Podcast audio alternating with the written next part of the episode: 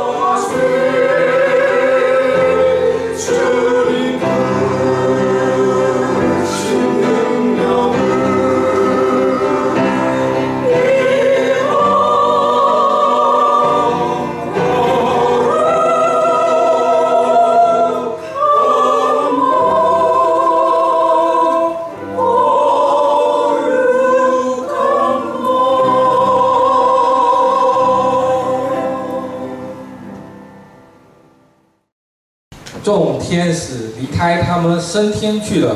那些牧人彼此说：“我们往伯利恒去，看看主所指示我们已经成就的事。”他们急忙去了，找到玛利亚、约瑟和那卧在马槽里的婴孩。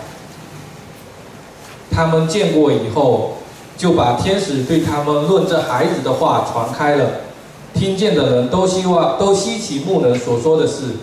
牧人因为听见的和看见的，正像天使对他们所说的一样，就回去了，把荣耀赞美归于神。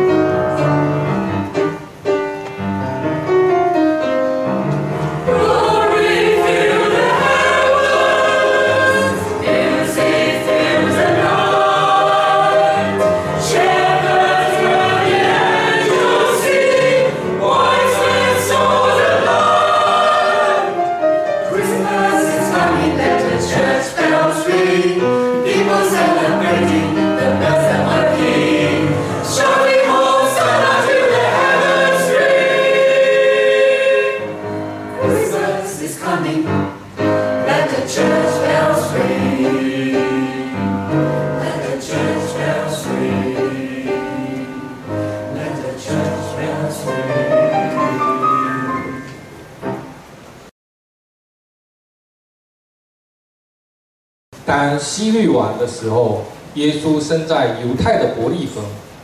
有几个博士从东方来到耶路撒冷，说：“那生下来做犹太人之王的在哪里？我们在东方看见他的心，特来拜他。”西律王听见了，就心里不安。耶路撒冷合成的人也都不安，他就召集了祭司长和民间的文士，问他们说。耶稣诞生在何处？他们回答说，在犹太的伯利恒，因为有先知记者说，犹大帝的伯利恒啊，在犹大诸城中并不是最小的，因为将来有一位君王要从那里出来，牧羊我以色列。当下希律暗暗的照来照了博士来，细问那星是什么时候出现的，就猜他们往伯利恒去，说，你们去仔细寻访。那小孩子寻到了就来报信我也好去拜他。他们听见王的话就去了。在东方所看见的那星突然在他们前头行直到小孩子的地方就在上头停住了。他们看见那星就大大的欢喜。进了房子看见小孩子和他的母亲玛利亚就服服拜那小孩子。揭开宝盒，拿黄金、五香、火药回礼物献给他。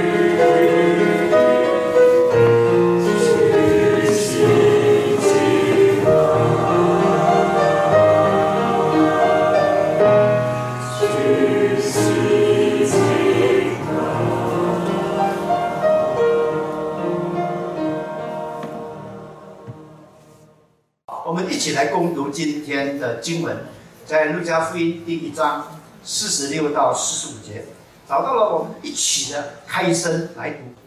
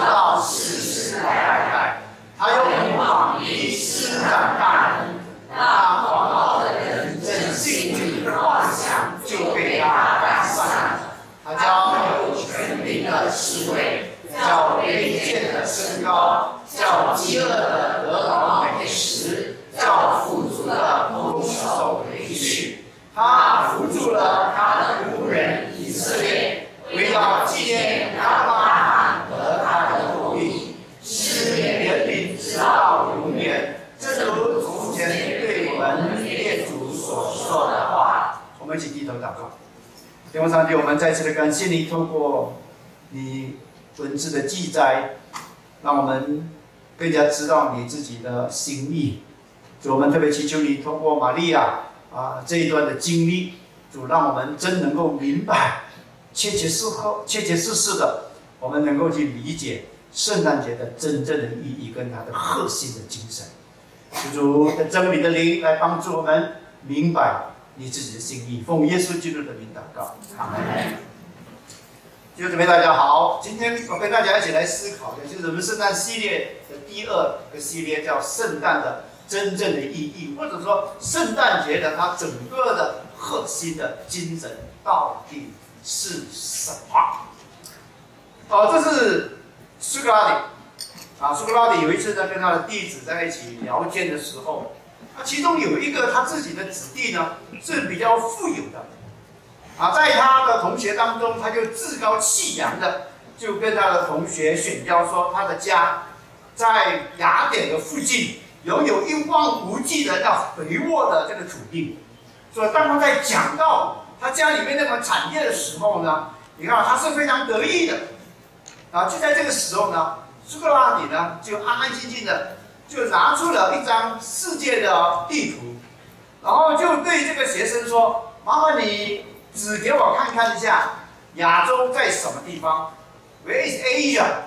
然后这个学生呢，就指出了这个亚洲，这是一大片的土地，这是亚洲啊，很好。那么他继续就问他的学生，那么请问你，希腊在什么地方？那好不容易还在这个世界的地图当中，就找到了那个小小的地方，叫希腊。然后他再次的问他说：“那么请问雅典又在哪里呢？”他又仔细的在他的大地图当中去找那个地方叫雅典。他说：“老师啊，雅典这是一个非常小的一个地方，好像就在这个地方。”啊，苏格拉底这个时候就对他说：“现在我请你再让我们看看，请问你，请问雅典在哪里？”请问雅典在哪里？这个时候，这个学生再也说不出来了，他满头大汗，当然找不到了。苏格拉底问：“请问你家那一片无望的那片土地在哪里？”他再也找不到了。他对老师说：“老师，对不起，我找不到。”老师，对不起，我找不到。原来他是非常狂妄的。很骄傲的说：“我家里面有一大片的这个的土地，但是现在他却知道，原来不过如此而已。”上周我们在谈到圣诞节的时候，我们讲说我们要等待，等待这个弥赛亚的降临。啊，今天我要跟大家一起来思考的主降节的一个的真正的意义，就是要谦卑。什么叫做谦卑？谦卑是整个的。教会的年历当中，代降节里面一个非常重要的一个的主题，我刚才说过了，在十二月二十五号之前的四个礼拜就是主降节。今天我们来看一下这个的主题叫做谦卑。那上周我们在谈到路加福音在写信给提阿非罗的时候，告诉他这是他经过非常详细的研究查考。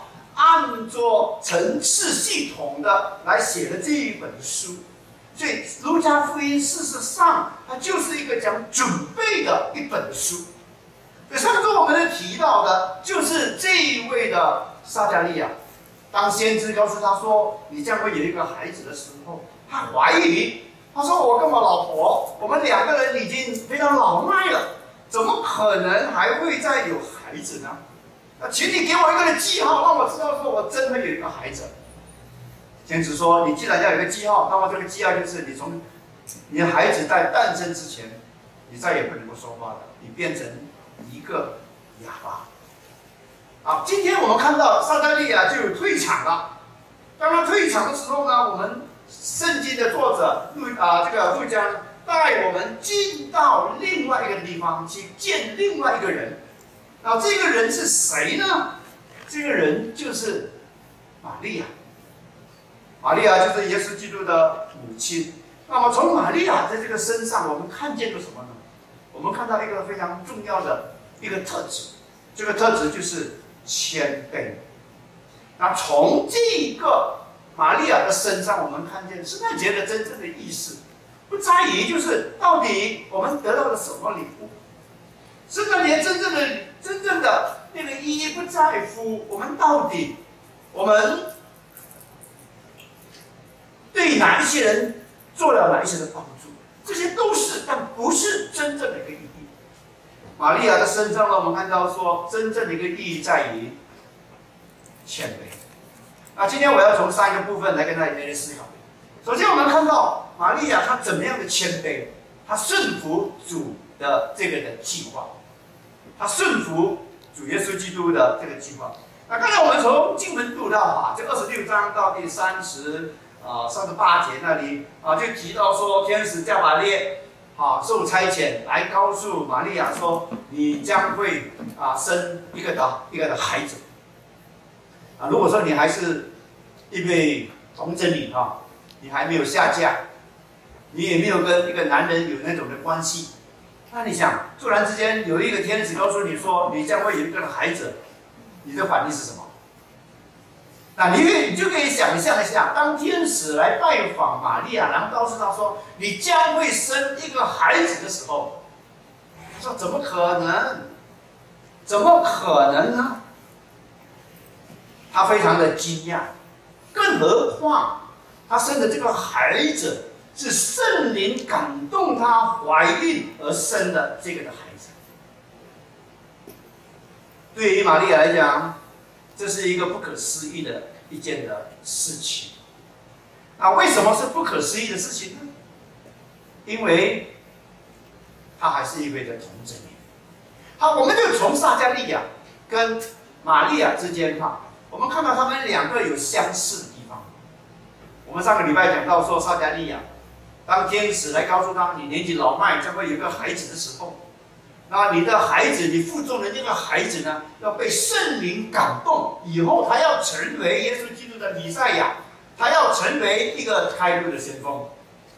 孩子在肚子里面就已经被圣灵感动了，感动了。可是玛利亚呢，也是被圣灵感动，不过圣灵感动她是她。怀孕要生一个的孩子，啊，这是两者之间的一个的相同点，就是他们都遇见了天使加百列的那个的宣告。可是他们不一样的地方在哪里呢？撒加利亚他是在圣殿里面，他在侍奉的时候，他是一个高高在上，可以说是一个有名望、有地位的一个人。可是玛利亚是谁？玛利亚只不过是一个贫贫贫穷家里面的一个的小女孩。所以，当她知道她要，她知道她怀孕的时候，就因为我们想象一下啊，她是处在一个非常难的难难的一个一个处境里面。在当时犹太人的一个社会里边哈，虽然是订婚，可是呢，却是算是已经结了婚的。所以照理，夜色他的他的未婚夫是可以跟他离婚的，可是夜色呢，却并没有这样做。好了，在这样的一个的情况底下，你想，像玛丽啊，玛利亚会怎么想呢？玛利亚说：“你没有经过我的许可啊，你就让我怀孕，你就这样的干预我的生活，他可能会会这个埋怨。可是，当天使来向他宣告说你将会有一个孩子的时候，仙子怎么告诉他说呢？他说：你不要害怕，你哪里不害怕？”第一，天使突然间向你显现，那你不害怕？当然害怕啊！第二个，突然之间你将会有一个孩子，那你不惊慌啊？当然惊慌啊！天使说：“不要惊慌，你是一个蒙大恩的女子，上帝的福气特别的临到你。蒙大恩的这个意思就是说，上帝有这个福分要临到你的身上，是什么福气呢？就是你将会生一个孩子，而这个孩子呢？”就是一位弥赛亚，就是以色列人已经期待了许久的一位的救主。那我在想，玛利亚，她是出生在一个犹太的一个家庭里面，她一定听闻过有关于弥赛亚要降临的这个故事，自从大卫的子孙里边而拥有的一位的孩子。那不管怎么样，他还是非常的困扰，他是很困扰。但是撒迦利亚呢是怀疑，撒迦利亚怀疑说：“我怎么可能会有孩子？”可是玛利亚呢却是非常的困扰，怎么会这个样子呢？那到底他要怎么样去面对呢？他还没结婚，他已经怀孕了，在当时那种非常保守的一个社会里面，他怎么样去见人呢？他见不得人啊，也见不得光啊。他非常惨，更何况是他的那位男朋友，或者那那那位未婚夫，我要怎么样去面对他呢？当他知道我怀孕的时候呢，那我的这位未婚夫很可能就会把我把我丢弃了，跟我离婚了。所以这个时候的玛丽很可能就会跟天子说：“好不好，请你告诉一下我那个未婚夫，让他知道到底是怎么回事。我没有对他不忠啊，是。”你告诉我说，我将会有一个圣灵感应，会有一个孩子，请你告诉我的先生到底是怎么一回事？因为玛利亚这个时候呢，她实在是没有办法去面对其他的人。啊，亲爱的弟兄姊妹，在这里我们就可以看到什么呢？我们看到就是说，玛利亚认为这是一个不公平的一种干预，但是圣经告诉我们说。他愿意降服。玛利亚这样说：“我是主的使女，祈念照你的话成就在我的身上。我是主的使女。这个使女的意思是什么？使女意思就是奴仆的一个意思。我不是属于我自己的，我是属于上帝的。既然是我是属于上帝的，你既然吩咐我做什么，我就愿意去顺服。你看啊，既然在顺服，谦卑的顺服是不容易的一件事情。”你看，我们每一个人，我们都希望能够去掌控。我们愿意，我们想掌控我们自己所拥有的，甚至于我们想去掌控我们不是属于我们的，我们都想要去掌控。为什么呢？因为我们不愿意失去那种掌控的那种机会。要掌控，事实上就是一种我们不愿意去顺服。当一个人。愿意降服的时候呢，意思就是说，他愿意放下他自己，放下自己的权利，即便面对不公平的一种人对对待，即便天使突然之间来干预他的一种的生活，他说：“我愿意，我愿意降服，我愿意放弃，去解释，我愿意放弃去争取我应该拥有的那个的权利，我愿意放弃。”这就是所谓的降服，这就是谦卑。谦卑事实上是一个非常难学习的一个功课。当我们说我愿意降服的时候，请问弟兄姊妹容易吗？当你面对一个不公平的对待的时候，是不是我们都要去啊去争取啊争取啊，然后呢得到一个公平的一个对待？当我们被指责的时候，我们是不是就这样子低下头来？不是的，到时候我们想要去去对峙，当我们面对不公平的一个的对待的时候，我们也不愿意去这样子的默默无闻的啊，默默无声的就离开。我们要去争取一个的啊，一个的呃呃，我们我们被冤枉了，我们希望我们能够得到伸冤，还我一个的公道，还我一个的清白。我们不愿意降服，我们要去争取，但是。玛利亚在这里告诉我说：“我是主的使女。既然你告诉我说我将会有一个孩子，我就愿意去降服。”在我们整个基督教的宣教历史当中，有一位非常著名的宣教士，叫做马里顺，他是第一个进到中国的一位的宣教士。当年他非常的忙碌，他希望能够找到一个人的助理。啊，很多人回应，但是其中有一个人回应呢，这个人呢？他叫做米莲。啊，当米莲申请要到中国去做马里孙博士的助理的时候，当时的这次的宣教委员会呢，他们拒绝了他，认为说他没有什么的，没有这个资格，因为我们要派的一个人到中国大陆去，那个中国那是一个文化强国，我们要有一些像利玛窦我们要像一些马里孙这样知识水平非常高、受过医学的训练、包括天文学的训练的这些的科学家才能够进去。那米莲，你到底是谁？米莲，他六岁的时候就死，父亲就过世了，他就是一个的木桶，他就是一个文，他就是一个没有什么知识水平的一个人。但是他说，上帝差遣，上帝辅导我，要我到中国去做宣教师士。宣教委员说说，你去中国的话，你就是破坏我们的这个破坏损坏我们的这个面子啊，不行，你适合的只做一个工人而已。那米莲就对这宣教委员会说：好，既然你要我做这个主，既然你们认为我没有什么这个资格，但是我仍然还是愿意去做马里孙的助理。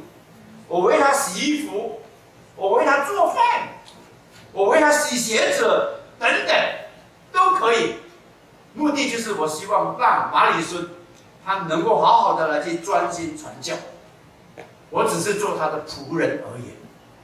那后来米人就被接受了，那么成为啊马里孙的这个助理。可是马里孙那个时候呢，是通过东印度公司。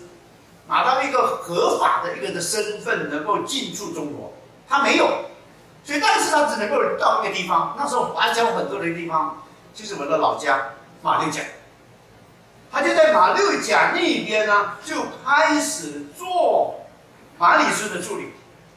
他在马他在马六甲的时候呢，他就协助马里孙就开办了英华中学 （Anglo Chinese School）。今天还是在马六甲这个地方，那么他是担任了第一任的校长，那跟着呢，他就在马六甲呢，就就就就啊办了这个报纸，那么除了报纸之外呢，然后呢，他就透过这一本就是《张言两游相论》呢，是写了一本有关于圣经的那个的白话文的这个的杂志这本书。然后这本书后来就传到了中国的汉口、福州、香港、宁波、上海等等这些的地方。那么这一本书啊，一共印了三十多次。那米莲，大家认为他是一个没有什么影响力的一个人，可是到最终我们看见这位仆人因为愿意谦卑，让上帝所使用，他成为一个非常出色的人。后来他的太太跟他们跟他都死在马六甲。哦，当他死在马六甲的时候呢，他的太太呢，呃，据说是埋葬在啊一个古墓当中。那么另外呢，在这间的教堂，你连他的尸体就埋藏在这个教堂的这个的地下室。啊，在这边我要跟大家讲这样的一个的故事的一个的目的在哪里呢？目的在于，当一个人也可以谦卑的时候。耶利说主啊，你的吩咐我愿意去遵从的时候，他就能够做很奇妙的这个的工作。知道耶稣基督来，他不是要被人服侍，他乃是要去服侍。所以今天我们每一个跟从上帝的人啊，我们的一个最重要的目的是什么？就是谦卑的来去顺服他。就正如玛利亚一样，我是主的仆子女。我愿意顺服，所以这就是圣诞节的一个很重要的一个意义，顺服、降服。那除了他愿意降服上帝的吩咐之外呢？第二方面，我们看到他愿意接纳上帝的这个安排。啊，圣经告诉我们说，玛利亚后来知道说，啊，他的啊伊丽莎白啊，他们是有亲戚的关系，啊也怀孕了，所以呢，他就走到撒加利亚的家。啊，就是伊丽莎白哈，大家不是大家记得上礼拜我们说嘛，伊丽莎白她年老的时候，她就怀孕了嘛。啊，事实上是上帝给玛利亚一个的记号，告诉她说，你的亲戚伊丽莎白，她老伴生猪啊。那你想想，这么年纪大人都可以生一个孩子，啊，你现在你是一个童贞女，怀孕。啊，圣灵管孕怀孕，你能够有个孩子，这一点都不稀奇。所以上帝就透过这样子的一种的相遇，是要让玛利亚知道一件事情，是说在这一个很奇特的经历当中，她不是孤单的。所以当他见到这一个的伊丽莎白的时候，你就想想看啊，你看玛利亚这个时候啊，心身心里面一定是非常的轻松了，他重担他的重担一定是解下来的。他说：“我能够怀孕，这是不可思议的事情。哎呀，怎么可能呢？可是当他看到伊丽莎白年纪这么老迈，都有一个孩子的时候，说不可能，也可能。那在我的身上，不可能，也是可能的。所以这里他得到一个印证，所以他就能够兴高采烈的来去。”接受上帝在他生命里面的那个安排，而以丽莎白，当他看见玛利亚来探访他的时候，圣经告诉我们说，他在问玛利亚问安的时候，所怀的胎就在腹里面跳动，看到吗？这以丽莎白的这个肚腹里边的孩子就是是约翰，就已经在那跳动了。然后，伊丽莎白就被圣灵充满，高声喊着说：“在妇女当中，你是有福的，你所怀的胎是有福的，双重的这个的福分。”那第二个呢，我们要知道啊，伊丽莎白是长辈，照理的话呢，是他要得到的是年轻一辈的祝福，可是现在他这些祝福了他那年轻的玛利亚。你能够探访我，我实在是不配的。然后在这里呢，他是在告诉他说：“我杜甫当中的儿子，不比你的儿子来的大。你的儿子比我有更大的这个的祝福。”然后他告诉他说：“我主的母。”这是他称呼玛利亚的一句话：“我主的母到我这里来。”那这里讲到什么呢？讲到伊丽莎白，她在这里呢，也是一个的谦卑的表达。他知道，他虽然是一个的长辈，但是他知道，这位年轻一辈的玛利亚，她腹中的那个孩子，远远比她腹中的孩子来的更加的大。这应验了。以后，斯丁约翰当他出来的时候，他讲了一句话，他说：“主必兴旺，我必衰微。”现在就这边我们看到玛利亚她谦卑，但是这里我们看到比丽莎白，她也是一个谦卑的一个的标志。什么叫做谦卑？谦卑的意思就是说，你知道你是本位，你知道你到底是谁。玛利亚知道，她只不过是个使女。他是蒙大恩的使女，他被上帝所使用，他不能够说 no，因为他就是一个使女，他愿意顺。以利沙玛也是，我这么老迈了，我怎么能够有个孩子？但是当圣灵要他祝福他的时候，他就愿意顺服。所以，什么叫做顺服？顺服就是你知道你自己的本位，接纳上帝在你生命当中的那个的安排。让每一个人都不一样。今天你不要羡慕这一班站在台上的这些十班人，为什么他们能够站在台上，我要必须要在背后？你不需要去羡慕，你要知道你的本位。上帝把你放在背后，必定有他的心意；把你放在前面，也有他自己的一个的计划。你不需要去做比较。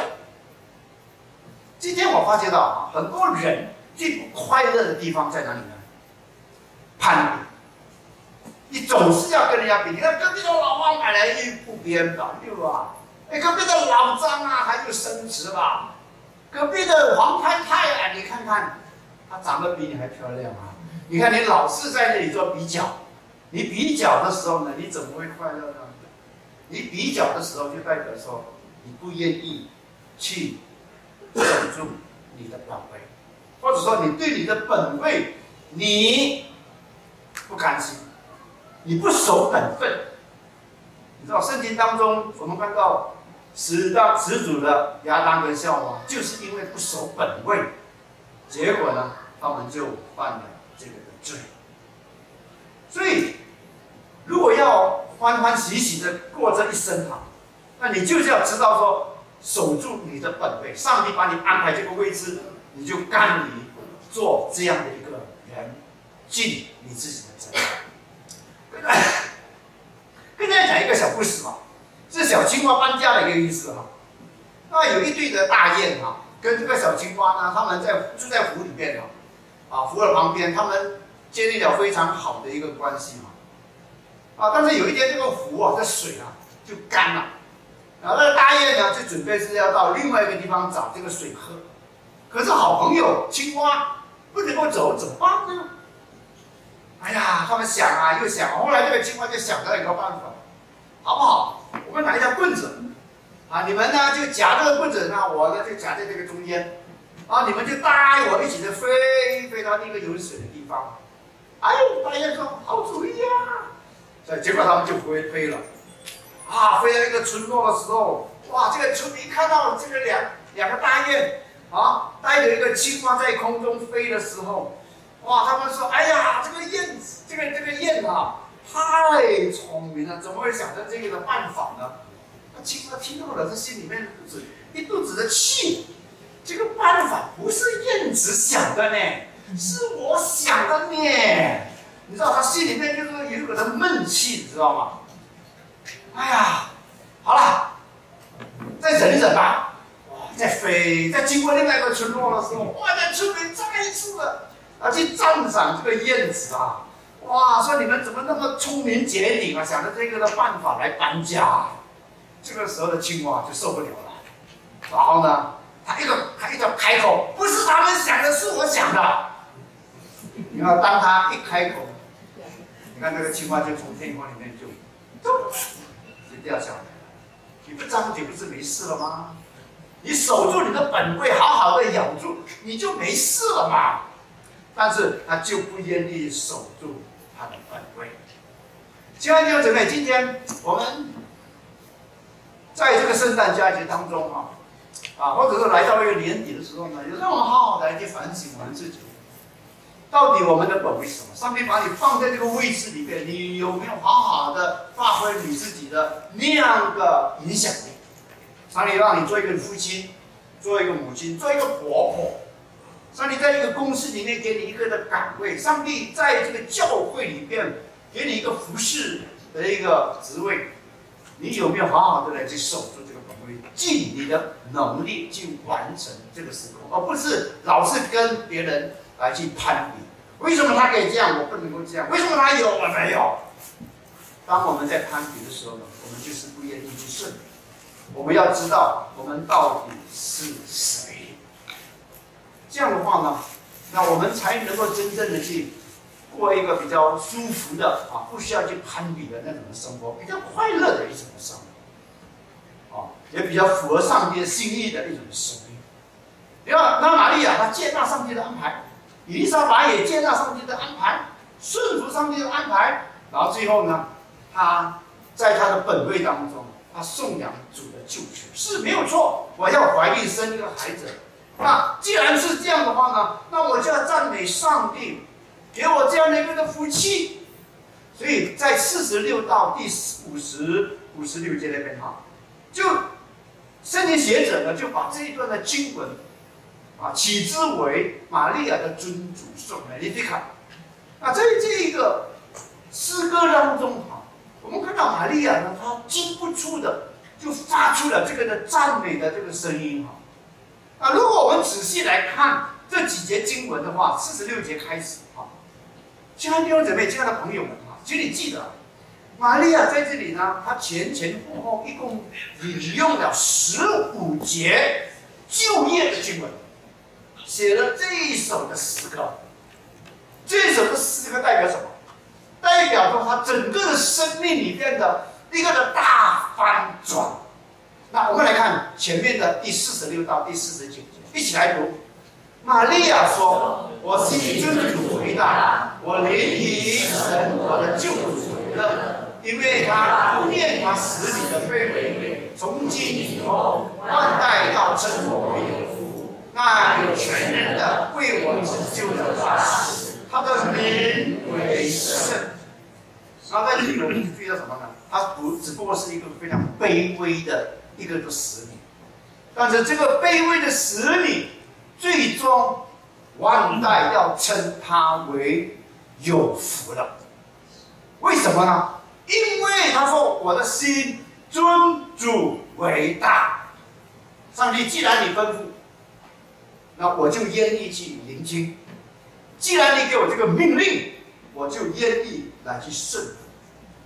你看到他只不过是个微不足道的一个人，好像好像一个围城一样，好像一个康比一样。可是当他愿意顺服的时候，他就成为万人的祝福。所以从这首诗歌里面，我们看到什么呢？这首诗歌里面，上帝翻转玛利亚的生命。他原来是一个微不足道的人，但是到最终到今天为止，我们仍然在称颂这位特别的妇人。不单是上帝翻转了玛利亚的生命啊，我们继续看第五十到五十五节，一起来。他怜悯敬畏他的人，知道世世代代，他用王兵施展大能。那狂傲的人正心里妄想，就被他喊散。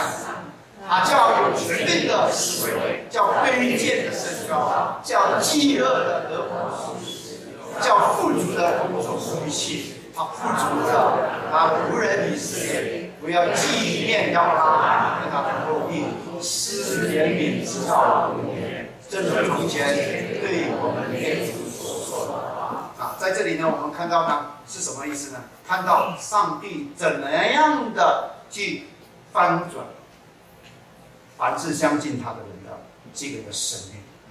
你看在这里，他怜悯，一共用了两次。他纪念，纪念的意思是什么？纪念意思是说，当一个人在困苦当中的时候，我们无助的时候，我们自己不能够自救的时候，上帝就伸出援手来给予我们帮助。啊，这里呢一共有四个教，叫基，叫有权柄的思维。那些靠着权柄抓住权柄，以为以为非常有能力的这些人，他们失去了他们的位置。卑贱的要升高，饥饿的得到宝石。饥饿怎么得到宝石呢？上帝的祝福临到。那富足的以为他们了不起，但是到最后呢，他们却是空手回去。那这一节的经文是要讲什么呢？是要讲到神要翻转我们的生命。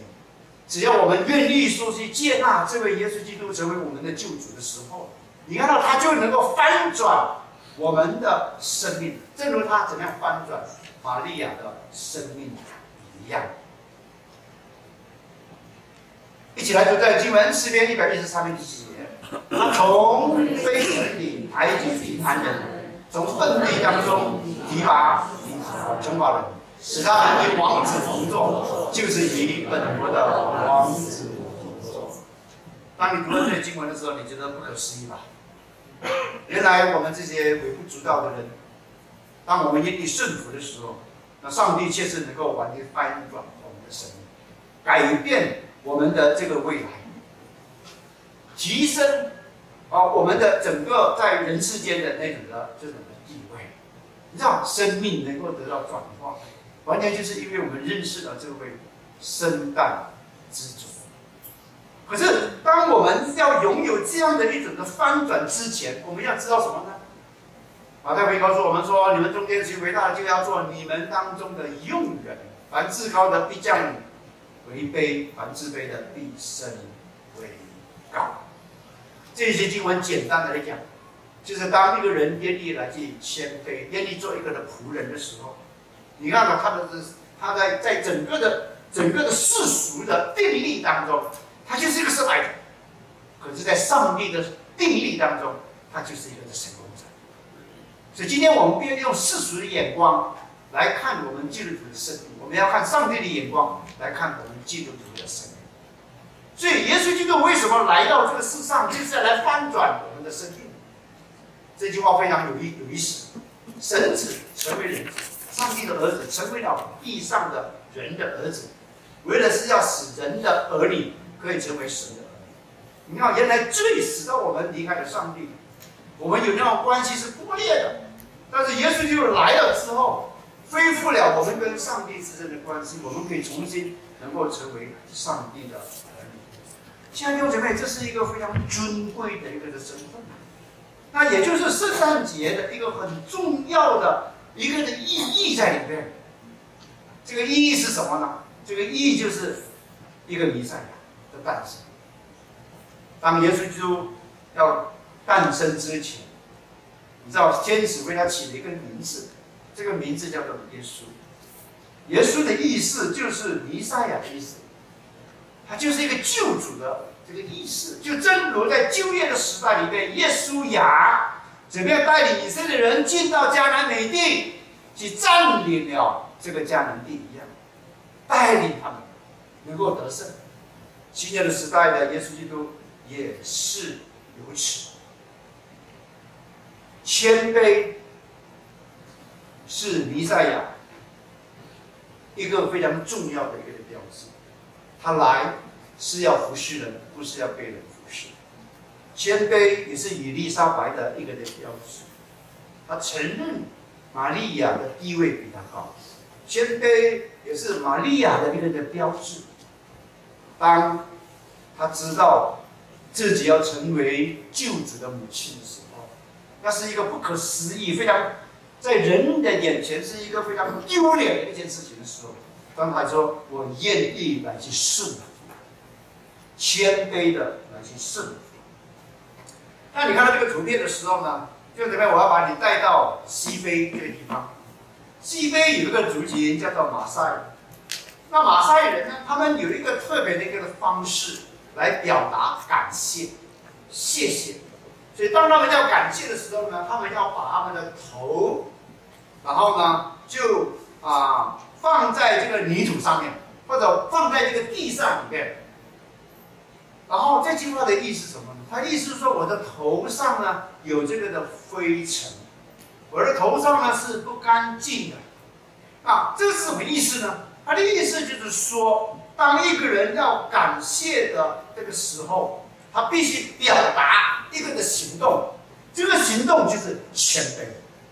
那么马赛人怎么样表达谦卑呢？就是俯伏在地上，把头站在地上。这就是一个极度的一个的谦卑的一个的样式。我们看到玛利亚是如此，我们看到救主耶稣基督嘛，耶稣基督也是如此。整个圣诞节的意义在哪里？谦卑。你看到耶稣基督来到世上的时候，他的一个谦卑的一个的表，最最高的一个的表表达的方方法是什么呢？就是他为门徒洗脚。这是一个只有。最低微的那个仆人所做的工作，但是耶稣基督身为神子，身为人子，身为老师，身为先知，身为祭司，身为君王，他却甘心的来为门徒来洗脚。正如玛利亚所说的：“我是主的使女，请愿照你的话成就在我的身上。”兄弟们。当你在读这句话的时候，你就能够去明白圣诞节它真正的意思是什么，就是谦卑。所以，怎么样表达谦卑呢？他愿意顺服主的计划，不是我要怎么样，还是上帝你说怎么样，我就愿意就怎么样。然后呢，也接纳上帝的安排。不会再有第二句话，表达自己的想法，不是主我愿意去顺。当你愿意这样做的时候，到最终，他说：“主啊，你的道路高过我的道路，你的心意高过我的心意，我愿意顺服，我愿意遵从，我要来去感谢你，我要来去赞美你。”今天世界的声音告诉我们说：“呀，吃吃多点，满足。”你自己的肚子哈，你要好好的善待自己。今天的声音是什么？你要扩充你的字眼，你要强调自己，啊，你要发挥你自己的影响力。今天的世界的声音是什么？你有很多的欲望，好好的填满它，体验你自己，把你自己感觉到说你是一个成功人士，然后世界的声音告诉你，你要信心十足。你要实现自我。今天你听到这些声音吗？这都是这些声音，就在表达自己非常的强大。今天的世界的声音告诉你，你要追求权势，啊，你越有权势，那你的地位越来越高，你越是能够站在这个高位里面，你去统治别人，你去影响别人。啊，今天世界的声音这么大的时候，那我们又怎么回应呢？当我们从上帝的眼光来看我们自己的时候，我们是谁啊，弟兄姊妹？我们只不过是在太平洋、大西洋当中飘来飘去的那一个小小的帆舟，我们只不过是沧海一粟。这个就这四个字哈，就是沧海一粟，算不了什么。我非常非常的微小。今天我们看到世界上有有权势的人，他们在哪里？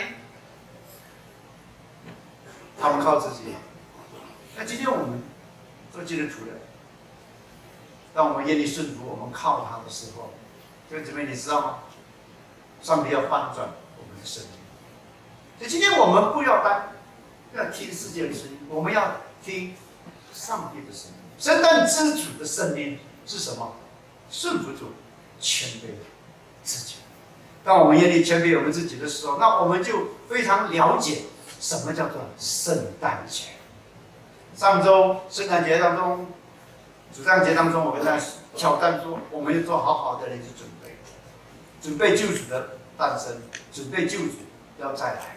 我们不晓得要去做什么再来，我们要好好的准备。今天鼓励大家，我们要来谦卑，谦卑顺服上帝所给我们的那个位置。然后在我们的岗位当中，我们尽我们的本分，全心全意、全力全意的，然后，做好上帝要我们做的工作。然后你看到上帝怎么来去翻转我们的生命？这个能够翻转我们的生命是谁呢？就是我们的主耶稣基督。